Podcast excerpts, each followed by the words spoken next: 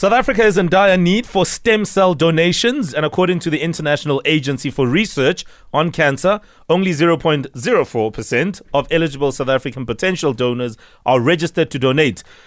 So, this Childhood Cancer Awareness Month, uh, many more children who have been diagnosed with blood cancer and disorders can survive the illness if more of us make stem cell donations.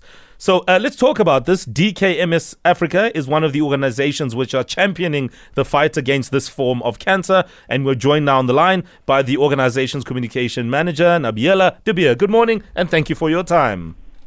Hi, good morning. Thank you so much for having me this morning. I mean, let's start right in the beginning. What are stem cells and why are they so important? So stem cells are the, our entire bodies are made up of cells, right? But mm. stem cells are these magical cells which can turn into any other cell in your body. Mm. So when you have a blood cancer or blood disorder, that means there's something wrong with your blood cells. And so stem cells then has the ability to become that cell um, when it's replaced with new stem right. cells, if that makes any sense. 100%. Yeah. Uh, Nabiella, just with regards to uh, the stems, right? Is this a surgical procedure? How does it, how, do, how does it work exactly? How do we donate? Okay, so it's not a surgical procedure. It's non-surgical, non-invasive what happens, I'm going to take you through the process from the beginning, right? Mm-hmm. So firstly, you go onto our website, which is www.dkms-africa.org. You then go through an eligibility test. So people that are 18 to 55 in general good health are generally eligible to register. Mm. Once you do that eligibility test, and it literally takes two minutes, then we will send you um, a kit, a swab kit. You'll swab the inside of your mouth. Oh. Our courier will collect that, yeah. Our courier then collects that. It gets sent off to our lab in Germany. Mm-hmm. And then you are typed and you go onto the global database. Wow. Now the thing about yeah, the thing about donating stem cells is that you are not automatically going to be a match for a patient. Mm. There's a one in one hundred thousand chance that you're going to match someone. Okay. Um, because we're basically looking for the genetic twin of that patient. So you go onto our mm. database. Once you match with a patient, mm. we then um, send you for further medical tests. And then on the day of collection, what happens is you come into a transplant center. We then insert a needle similar to the way you would donate blood into your one arm.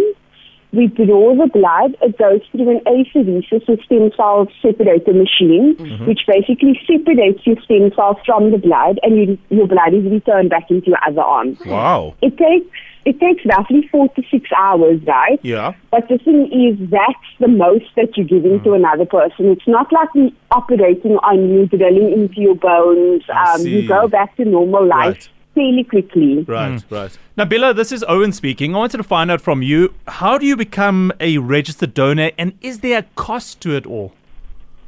So, there's no cost to our donors at all. DKMS takes care of all of those costs. So you go onto our website, www.dkm-africa.org, or you can call us on 0800 12 10 82, um, yeah. which we will then connect once you've done as well. Yeah, just uh, one more thing, Nabil, as well. Um, why is there a dire need for blood donors from ethically diverse backgrounds? Mm. I mean, what is the thing about that?